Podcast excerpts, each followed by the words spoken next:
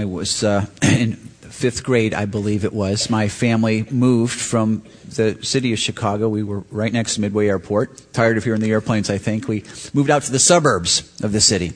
My dad had really just become a Christian. Up, up to that point, my mom dragged us to church as she tried to as we feigned sickness and everything else. I wanted to stay home with my dad. That's what men did. We stayed home. We didn't go to church.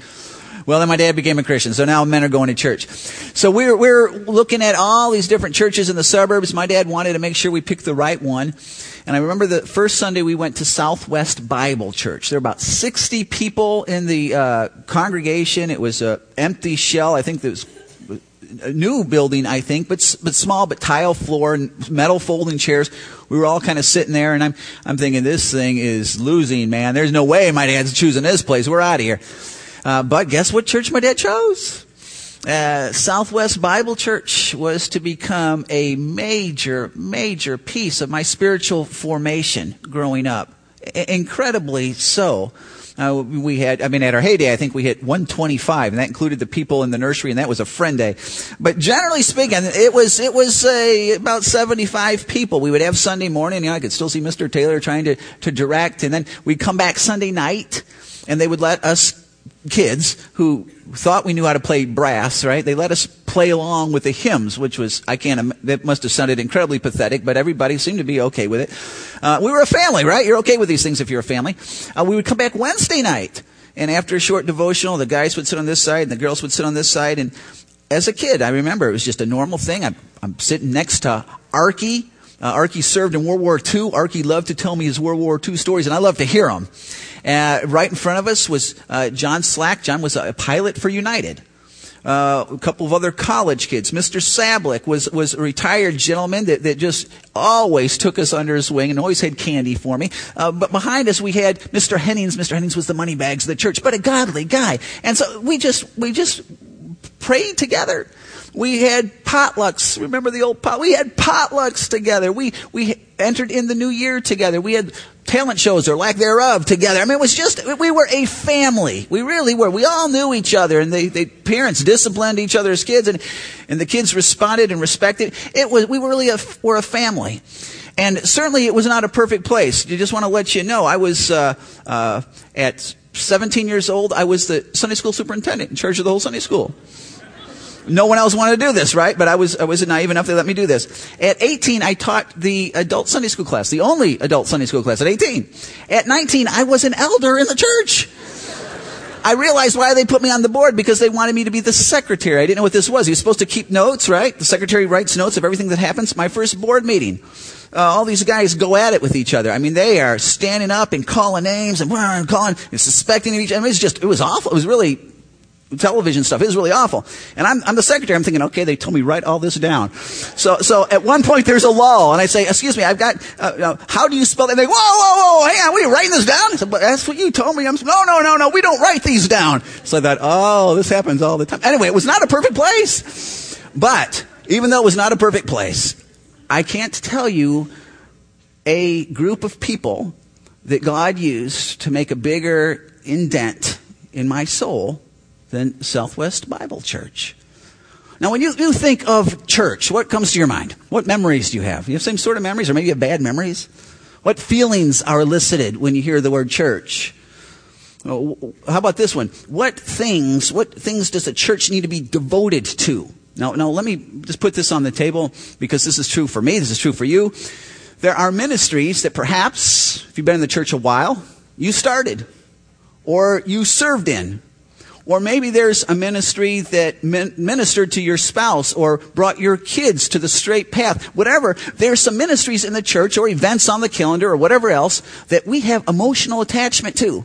And we cannot imagine church without those. It's like if one of those things goes away, it's like, oh, the old church is going down in a handbasket. You know, it's, it's, it's a terrible deal because those are things that we think a church has to be devoted to if we're going to be a church. Well, we're doing our series on vision. We are looking at what Jesus' view of that, of that question is. And last week we looked at his mission for the church. The last thing he left his, his disciples before he went to heaven was, above everything else, make disciples. That's why I'm leaving you here. That's why you're not coming with me. Make disciples. And so we recognize that's got to be uh, top in our, in our, our vision. That's Christ's vision for the church. But there are at least two other things, I think, in, in Scripture that, according to Scripture, a church has to be devoted to. Matter of fact, I'd say this unless a church is devoted to these two things, it's not really a church. There might be a sign out front. People inside might think that it's a church, but I don't think Jesus would say it, it's a church.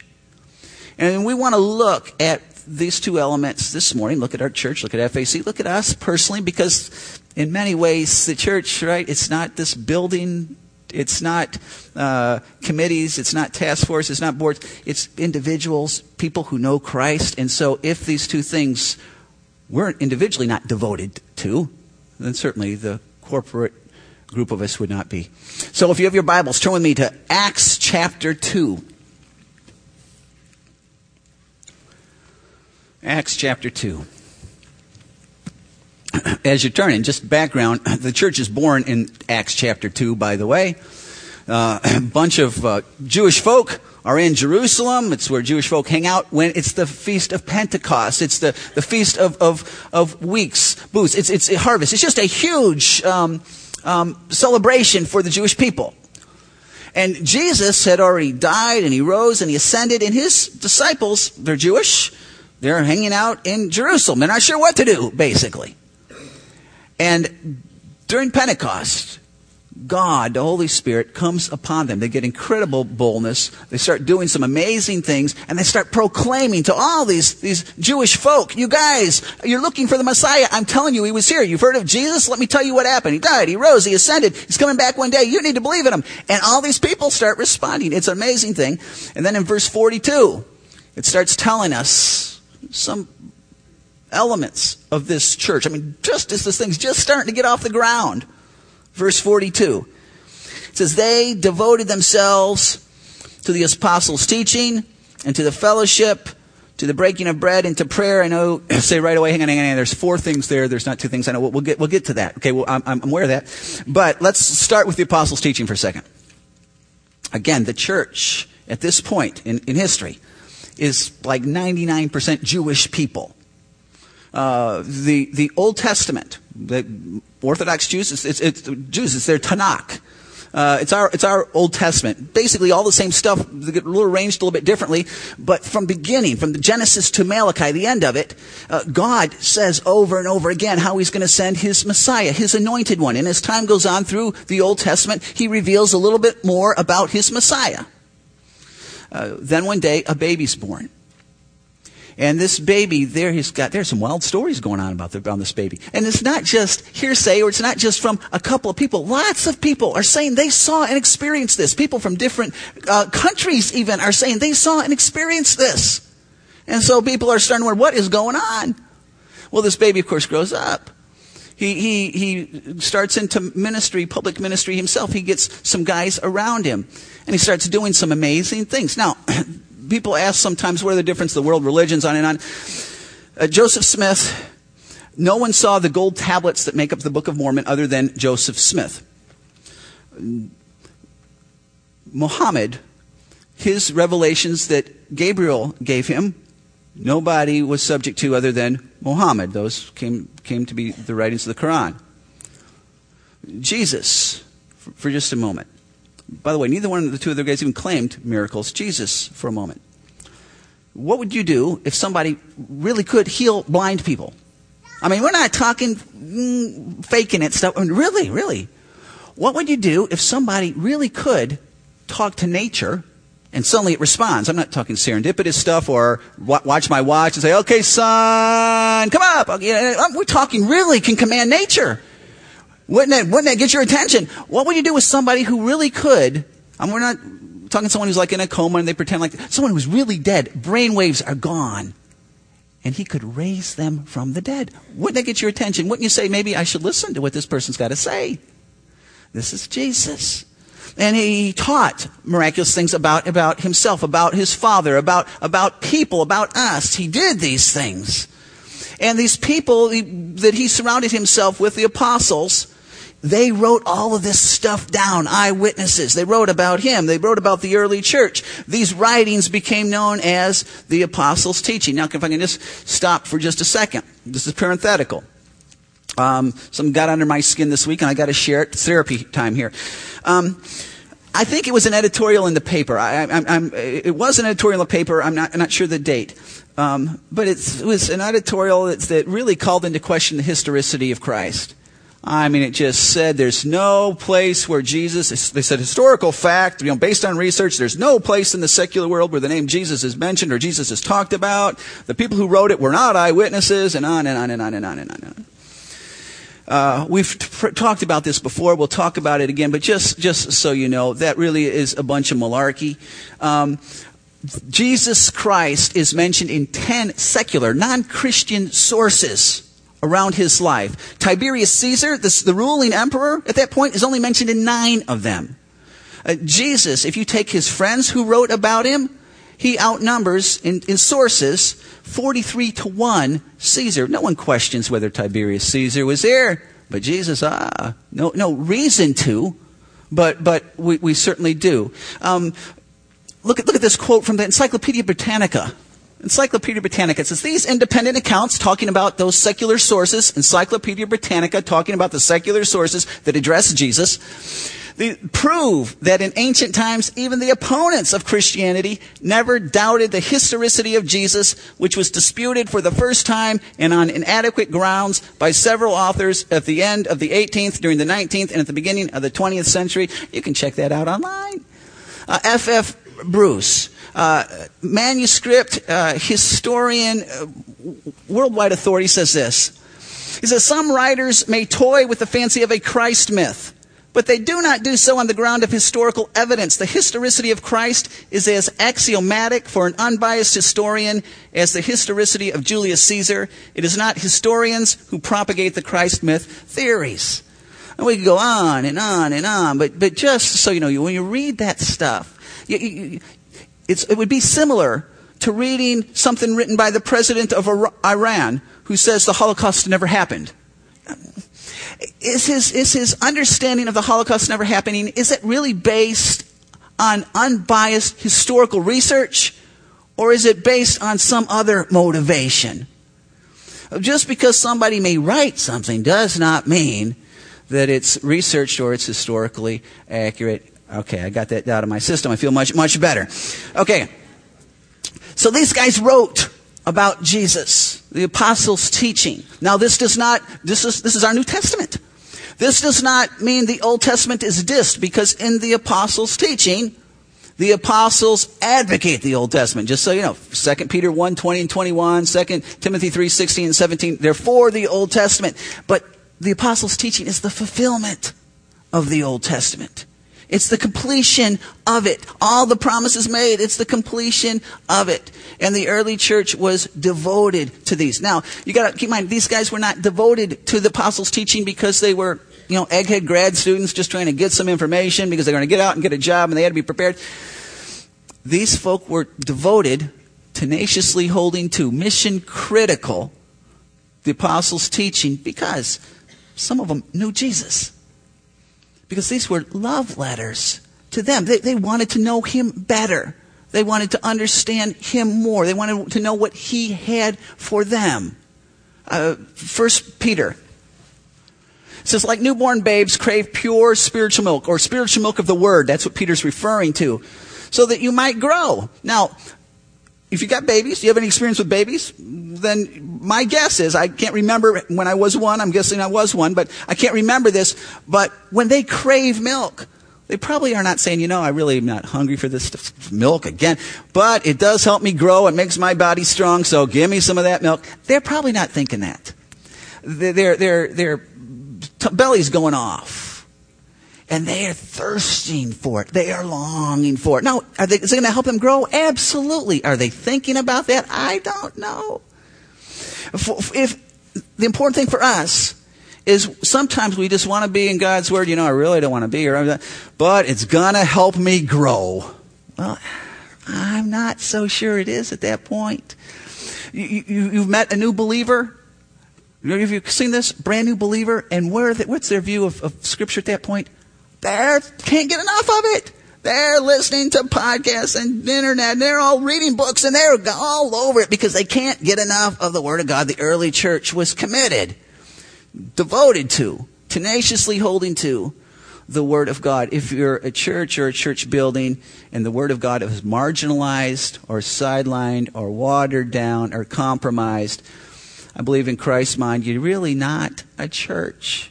That's why we, we want to continue in the history of being devoted to the Word, the Word of God. Second thing they're devoted to, though, they're devoted to, I think your scripture is going to say fellowship. That's what mine says, fellowship. It's not a bad translation, really, but it's not the, the cleanest. It's not the clearest. This is what the word means. It's koinonia is the word. And it means to share in common with, or to share because of commonality. These guys were devoted to, committed to, togetherness. This is what it refers to. If we look at verse 44, that's what it's pointing out. It says, all the believers were together and had everything in common. It doesn't mean they lived in a commune. It means that because of their relationship with Christ, there's a bond that's stronger than family. And because of that commonality, they shared life together. Uh, this is, this is not a word that we can do with pagan folk, folk who don't know Christ. We might have things in common, hobbies, whatever, and that's wonderful. Hang with them, it's great. But that's not going to reflect this word. The fellowship is not just hanging, doing some coffee. Fellowship is because of my faith in Christ, recognizing that we have all things in common. We do life together. Think Genesis chapter 2. This is an interesting story if you think back from the beginning, because God creates Adam God, God has created the whole world. Adam, if you think about it, has got a perfect relationship with God, much better than you and I could ever dream to have this side of glory. Adam has got a perfect relationship with God. Adam has got a perfect relationship with his environment. The rainforests are on the way out. There's no crazy viruses. He doesn't need a flu shot. There's no, no, no insurance issues he's got to worry about. Uh, it's the perfect environment. World is perfect, perfect, perfect. But God looks at this perfect world, this perfect man, his perfect relationship with him, and God says, something's wrong with this picture. Isn't this amazing? I mean, now this, this was going to sound heretical, and, and please understand what I'm saying. I've battled with this line back and forth for the longest time. But God is looking at Adam here saying, uh, relationship with me, it's not enough. Now, this is huge.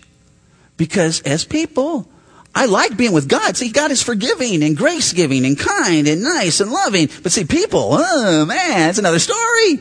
And God doesn't have any baggage and God doesn't have any problems. And, and I, God can have expectations of me and I can blow them off and God's forgiving and kind. Remember we talked about that. But see, people, no, no, no. See, so I like to build my relationship with God. But see, people.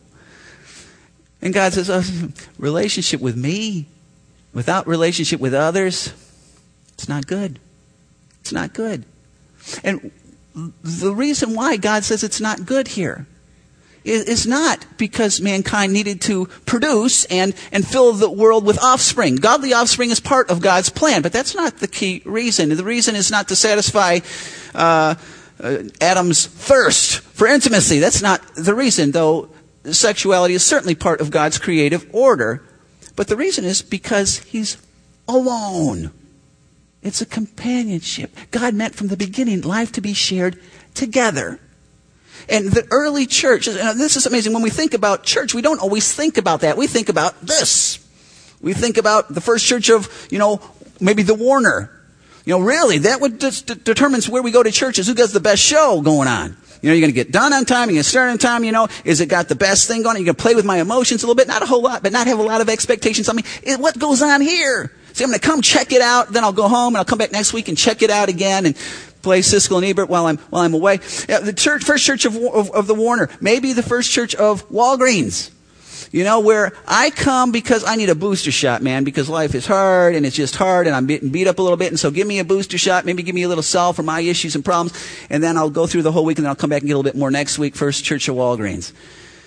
Now, let me mention something because I don't want to offend anyone on this point because I know FAC's history has been, and I've, I've met some folk, even very recently, who are here to heal. They are here to be anonymous, to be still and quiet and check things out and reconnect with God. Please, please, this is for you. That's good. That's right. But at some point, it has to shift to a commitment, a devotion to togetherness. I understand people hurt. I've hurt many, and I've been hurt. But it's a commitment to togetherness. This is why in the, in the New Testament it's fascinating. For the most part, the church was a small group home churches. I mean, you did not meet in a big, you didn't meet in a big place like this until like 300 something. Until that point, you met in homes. Home groups were not a, an option. It was not an alternative. It was the church. And the vast majority of them were very small. And that's why when we read in Scripture, you read about the, the house of, um, the house of Priscilla and Aquila, the house that met in the community that met in the house of uh, Justius or Titus Justin, the house that met in the, the, church that met in the house of Jason, the church that met in the house of the, the Philippian jailer. You, you read about the house of Cornelius, and of course the people that met there and what happened with that. Uh, house churches was what it was about. You didn't have a big gathering except for maybe the church in Jerusalem. That, that maybe they would go to the temple on occasion probably for evangelistic reasons. But most of the Roman world did not have that. That's why New Testament authors are saying, greet the church that meets in the house of Aristobulus. Greet the church that meets in the house of Nympha. Greet the church that meets in the house of Narcissus. Meet the, greet the church that meets in the house of Priscilla and Aquila. Because the house church, that's just the way it was. That's how they did church. The big thing, again, it didn't happen until Constantine, who was the Roman emperor in about 300 he became a Christian. And so he legalized Christianity, started using government funds to start building cathedrals and, and buildings, churches, church buildings. And if you wanted to get, go up in the po- political spectrum, you wanted to climb the political ladder, and, and the, the main guy, the Caesar, was a Christian, you better become one too. And so there's an influx of folk who decided, just suddenly decided, well, I guess I'll be a Christian too. And then the guy after Constantine, his name was Theodosius, he said, not only is Christianity legal, it is the only religion that's legal. We will kill everybody else. That was his thing. So you can imagine everybody decides to be a Christian. Well, being a Christian's not such a bad idea. Sure, I'll do it too. And so every, so the government is building all these big buildings and they're filling up and the house churches are emptying into the big, big buildings. Now, I don't believe that big groups are unbiblical. I, you can't find that. I think, matter of fact, I can find you some examples. Uh, that isn't the issue, but we can't lose the devotion to togetherness.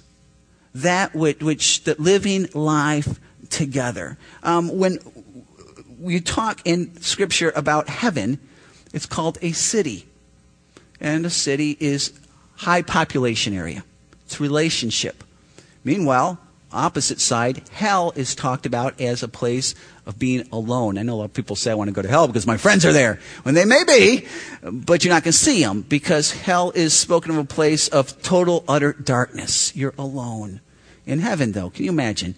Pure relationships, never any mis- expectations or misunderstandings or confusions or wrong motivations. This is going to be a pretty nice place. Looking forward to it. Uh, heaven, heaven and hell are contrast in this idea of relationships, this idea that God has called you and I to be devoted to. Togetherness is what eternity will be, and it's what it's supposed to be down here. Now, reason why we don't. Key reason. Number one reason why people don't join a small group. I know what it is. It's not because we're busy. We're busy people, but that's not the reason. It's because of high maintenance folk. You know what I'm saying? It's there's some people, you know, they just kill the group and they just make me struggle and I don't those are, those are the reasons. But if you stop for just a second and look at Jesus' small group, okay, he, he, Jesus wanted to change the world. He didn't start a university. He didn't start a foundation. He started a small group.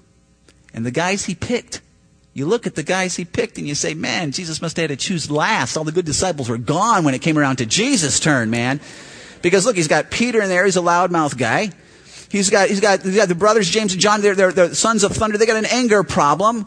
You got a doubter, doubter and doubting Thomas. He's got Philip, who's a cynic. He's got Bartholomew and Thaddeus, who are wallflower people. He's got Simon, the, the zealot, who hates tax gatherers. And then Jesus, for whatever reason, picks Matthew, who's a tax gatherer, who hates zealots. Don't you know? They had some great conversations going on in their small group.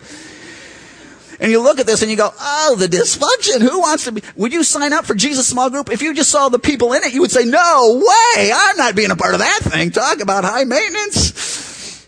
But at the end of those three years, other than the Judas Iscariot guy, they were all transformed. It, somehow, God uses the mess to think that we want to avoid to transform us. I can't tell you why. Southwest Bub didn't have the greatest teaching, didn't have the greatest music, didn't have the greatest anything. Uh, had some key issues. But folk who love the Lord, God used in my life in a major, major, major way. There's that devotion to togetherness. Are you devoted to togetherness? That's a huge question. I, I had some folk, not here, different church, they, they made an appointment to talk to the pastor. Want to talk to me. And just so y'all know, this is how we do it, in case you make an appointment to talk to the pastor, just so you know this is what we do. Uh, talk to the secretary, they run the name through the database, they give you all the information on the person. Here's everything about him. Okay, got it. So you have some idea who's coming to talk to you. You know, some crazy person or what. You got, got this all figured out. so these people made an appointment to talk to me. We ran, tried to run them through the database. They're empty. There's nothing. There's nothing on these people. So I'm thinking, maybe these guys are brand new. They haven't come to church here, whatever else, because we push hard to get their info right away. And they sit down. I said, man, you ran you through the database and there's nothing on you. You're new here. And they said, oh, no, we've been coming here about seven years. I said, seven years? Man, we don't have any of your information. So I'm getting my pencil and stuff. And they're saying, no, no, no, no, no, no, no. You, you don't have any of our information and you're not going to get any of our information because we like the idea of kind of walking in a few minutes late, leaving a few minutes early. No one's pushing us to serve or sign up for anything. And we kind of like that. And you say, well, okay, I guess. I guess. I'm not sure it's okay with God, but okay, come. But there's a devotion to togetherness that characterized the early church that characterizes his body. There's one body. And that's what we're, that's what we're, that's what we're called to. You know, when uh, uh, I was back in, in Appleton, uh, my wife had this great idea that we should join a small group. I've been in small groups often on my, my, my, most most of my life, and again, I don't think it has to take a specific form. It's just a commitment to togetherness, doing life together, serving together. And so, okay, so she she made plans and she took the bull by the horns, bless her, and I kind of dragged my feet. Uh, and and so we some of the couples we knew, some not not as well. Uh, and so I did. I'm a typical man. I don't want to go and share my feelings and talk about all those wonderful things for crying out loud. So the day of small group, you know, you're going, you get a headache and you're feeling sick and there's 30,000 reasons why you can't go and you know you keep, you know, you go anyway because you want to keep peace at home. And so all the way over, you're going, what have I done for crying out loud? Oh man. And you go there and you put on the happy face and hi everybody and you leave and you go, it wasn't so bad. But you know what happens next week, right? Exact same thing. Oh man, we got to do this again.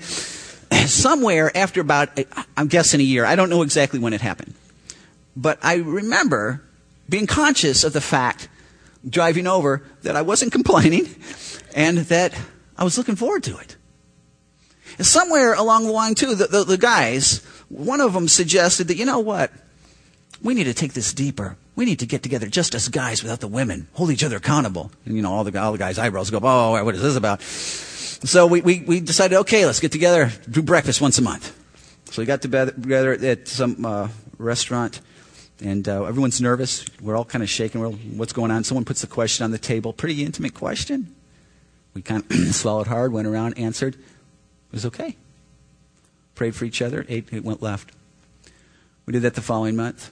Another question came out, following month, following month. And I, I, I, got, I got to tell y'all, that was the hardest thing, other than not wanting to hurt my family. And y'all know if, what I'm talking about if you've moved. Uh, that was the hardest thing about moving, leaving, because those guys became, I don't know when or how necessarily, but they came best friends. They were, I had had friends like that since I was a kid. They knew everything about me. And I'm telling you, as a pastor, you got to kind of put your guard because you're not sure if someone, you tick somebody off, they're going to use it. You're in all kinds of trouble, right? They knew everything about me. And I knew everything about them and we had laughed and cried and prayed. There was real togetherness over faith. And if you miss, I kept thinking too, if you miss that, not clicking in because you're too nervous or you don't like it, oh man, I could have missed this. What, what, a, what a sad, sad situation. Now, if you're following the text, again, here's, it says there's four things they were devoted to, and I said there's only two. This is where I'm coming from with that. Uh, ben Witherington III. He is a beast of a scholar. He is one of the primary New Testament Lucan books of Luke, uh, Acts and the book of Luke, scholars. His commentary on the book of Acts is one of the most sought after in evangelical circles. Witherington says this, and he's not alone. He's quoting, he quotes some other scholars. He says that the early church was probably here, the way that everything sets up, devoted to two things the apostles' teaching and fellowship. And the other two, breaking of bread and prayer, are subgroups of fellowship. And this is uh, fascinating if, if you think about this. The breaking of bread, because Luke was a very, very precise scholar. I mean, of all the guys who wrote the New Testament, his language, very, very precise. No, you always knew exactly what he was thinking. But here, there's some ambiguity. And you go, what's with the ambiguity? I think it was intentional. This breaking of bread can mean one of two things. I think it means both here. It can mean, we would think, oh, it means communion. It's the Lord's Supper. And it certainly can mean that. And if you think about these folk, they came together, they came to remember the Lord. A lot of their families had ostracized them because they were Jewish and they're deciding to follow Jesus, claim him to be the Messiah. They came together. You know, it's uh, when I was before I was sick, I used to serve communion all the time. If you notice, I don't, I don't serve it. One of the reasons I don't is because I, I shake sometimes. And the poor guys will probably wear it more than they would uh, be able to, to drink it, to serve it. But one of the things I enjoyed, I really enjoyed, is when you'd pass the tray down the aisle, you could watch the different people taking, partaking. You have students, you'd have different races, you have different socioeconomic groups, different people from different issues, and, and it was it was fascinating to watch the the incredible diversity in the body of Christ. All who through taking communion were claiming that they had committed their life to Christ, that He had saved them, and to see the incredible uh, diversity in the body of Christ. These guys came to remember Christ, but to remember their bond as, as family now, so much stronger than simply blood. You know, there is a whole list of um, commands in Scripture that you cannot do if you are not a part of a small group. Did you know that? There's, of course, accept one another. There's forgive one another. You really can't forgive anyone unless you get close enough to let them offend you, right? You can't, can't, can't do that. Can't do that. There's love one another. And as you realize, love is not a superficial thing. Those that you would say love you are probably those that know you the best. Love is found in a relationship of depth. There's show hospitality to one another. There's instruct one another. There's bear with one another. There's weep with one another. There's confess one, your sins to one another. We're going to do that here Sunday morning. Everyone stand up and confess your sins to each other. No, we're not going to do that. Uh, I'm not doing that. Uh, that's, those are small group things. There's a com- set of commands in Scripture you can't.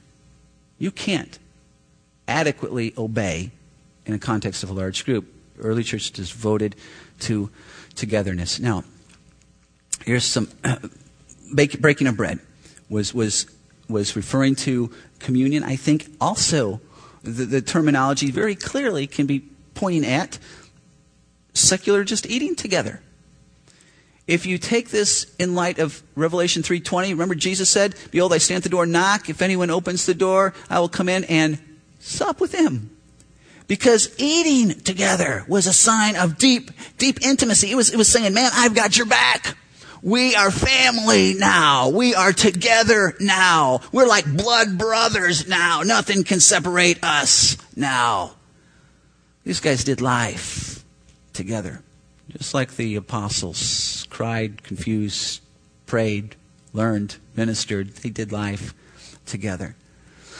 Also, the term of fourth thing that's listed here anyway is prayer. Now, if you were ever in a small group and you've had this experience I'm about to relate, you know what I'm talking about. You, you, have sat down with some people. Not, it's not a superficial small group. It's not a small group. We're just learning each other. You've been together for a while. When you start to share prayer requests, man, you can start confessing your sins to one another. You share about your kids or your health or your future or your family, or, and the tears start to flow. And together, your brothers and sisters, those guys who are in that small group, begin to lift up your request to God. And they're, they're emotionally involved as well. Man, all kinds of one another's are being knocked out right there. Is that not what prayer is, is supposed to be? Now, we, we do pray individually, we should. We should. But corporate prayer, bring it. That's how we support one another. That's how we support one another in the commonality of our faith with Christ. We bring these things, we bring life that we're doing together, family issues, and all, all these issues to His throne together. Uh, that's being connected to each other. Now, if you take your Get Connected card, I think the one that I asked you not to put in the offering plate, this is how this is, little application here. Starting in February, I mentioned that we're going to start a series that hopefully is honoring the uh, uh, apostles' uh, teaching. It's on the um, uh, Word of God. It's called Scripture Twisting. Now, this is, let me give you just a real brief background on this. Uh, we need to be committed to the Word of God, but the Word of God is not always easy to interpret, is it? Uh, it, it, can be a challenge. Uh, can you go back? I'm sorry, PowerPoint person, I, I have messed you up a little bit. To um, Mark 11, I think. I know the words are so small there you can't even see it. Uh, is it possible? Dale, beautiful. Thank you so much. Uh, Therefore, I tell you, whatever you ask for in prayer, believe that you have received it, and it will be yours. Clear enough, right? Easy enough. That's what Scripture says. You believe it, pray, it's yours. If you don't get it, guess whose fault it is? That you didn't have enough faith, right? Do you believe that? Go back one. Can you back one? There we go. And these signs will accompany those who believe. In my name they will drive out demons. They will speak in new tongues. They will pick up snakes with their hands. And when they drink deadly poison, it will not hurt them at all. They will place their hands on sick people and they will get well. Now, one of two things are true. Either A, you're not a believer, or let's pass around, you know, a gallon of Drano. Everyone take a slug, and then we'll see who's really a believer. Or maybe we need to interpret that verse. Now, um, 1 Corinthians 15, I think it's to the other direction. I, I, boy, boy, you, you need a raise. Um, now, if there is no resurrection, what will those do who are baptized for the dead? If the dead are not raised at all, why are people baptized for them? What do you do with this? The Mormon Church knows what you do with this, but what do we do with this? This requires a degree of interpretation. There are you, do, you know you don't have to have a license to get a web page up. You know that? You don't have to have a license to write a book if a publisher thinks it's going to sell. It's going to, it's published. You do not have to have a license in order to, to tell your friend, you know what, here's something I've got out of God's Word. Now, here's the issue. Uh, how do we know if that televangelist, if that guy on the radio, if that person in the book, if someone even tell, tw- pastor up front, how do I really know if they're interpreting Scripture properly? Maybe they're not interpreting it right. You know, there are over 2,000 denominations, Protestant denominations in the United States. You know why? M- mostly because of interpretive issues. How do you know who's interpreting it right? Starting in February, we're going to start a series in here. I'm excited about this. It's not like one we've ever done before called Scripture Twisting, where we are going to review about six weeks five principles for Scripture interpretation. There are several others, but I'll tell you what, if you can get these five down, uh, and I can guarantee you it's going to rattle some cages, it's going to, it's going to be a, a good s- series. But then what we want to do is this, because we can only go so far on Sunday morning, is we want people to be broken into small groups. Our life groups will be starting again, corresponding with that series, and they will meet Sunday evening or whatever, sometime during the week, and take that principle and take it to Scripture and take it deeper yet. And the goal is to, to understand these, these principles of Scripture uh, interpretation deeper on a deeper level, as well as to bond together. We try to kill two birds with one stone, as it were. So we want folk to sign up for a scripture twisting life group.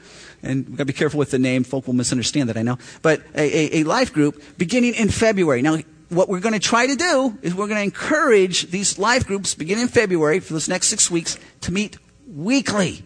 And I know we're going, weekly, oh no. We're going to, we're going to try it for those six weeks. Then after that, you're out. You don't have to be in the small group anymore.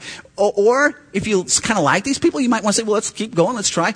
But maybe can we go to every other week? That's something you and your small group can decide and work through. But starting in February, we're going to start a series of small groups that will meet weekly that will take what we go on Sunday morning, what we go over on Sunday morning, and drive it deeper. And so, what I want to encourage you to do is take that little connection card right now. And if you look on the back of it, it talks about life groups can sign your name on it and then check which of those days work. Now, that's it's non-committal. It's not committing you in somewhere. It's not a life sentence. Uh, someone will call you is what this will do and, and allow you to process this a little bit further. Um, I would encourage you strongly to, to be a part of that. I think this, what we're going to be going over, can be, can be game change stuff, life change stuff, the scripture twisting stuff. Um, let me uh, share with you a story real quick as, as we wrap up. By the way, you finish your card, you write your card, just leave the card on the pew on the way out. Someone will pick them up. If for whatever reason you got to talk about it on the way home or something, I understand that. There will be official sign-ups next week as well. Pastor Dre has already done a ton of work on this though, and so it's just getting some names so we can start working. Back in uh, uh, where I was in Wisconsin, I think I've shared this before in here. There was a, a small group. They'd been around for uh, uh several years together. Well, one of the men was shooting across the ice one winter with his daughter in tow on his ATV, fell through the ice. Uh, somehow, I don't know how this happened, he got catapulted back onto the ice. His daughter went in the water. He jumped in after his daughter. Of course, he got his, and can imagine the ice is so thin, every time he tries to put her up, it keeps breaking. Finally, he's able to get her up after quite a struggle, but he went down and he didn't come back up. Within a couple of hours, their small group was at the hospital. Now, this, this, this man had, had a business, but he never talked business with his wife. She had no clue what they had, what they didn't have. There were, uh, he had no insurance. Uh, luckily, in the small group, there were a couple of men who were business guys. They said, let us look at his books, his assets, his liability, all those things, and we'll counsel you on what you need to do. And, and they helped her. It took a couple of years, I think, helped her figure out what she needed to do to liquidate and be safe and take care of her and her family. Uh, the two daughters that he left, a couple of guys in the group, um, God had moved in their heart. They were basically surrogate fathers. They I remember they took them to a father-daughter banquet, where actually one of the girls got got to share. And I think through what would have happened to that family if they weren't connected, if they weren't in a small group. Well, probably the congregational care guy would have showed up, and probably they got some cards, and there would have been a funeral, and that's probably about it. I think there's a reason why God says you need to be devoted to togetherness because life is too big to do by yourself. You need to do it in the context, in the worldview, and the understanding of, of faith, of relationship with Christ. So let me ask you, please, for you, for me, this year's we, we, we're still moving into 2013. Are you devoted to the apostles' teaching, the Word of God? Does your schedule reflect that? Are you devoted to togetherness? Or are you just too busy or too nervous or too afraid someone will find something out or too uh, arrogant? I don't want to mess with anybody else's issues.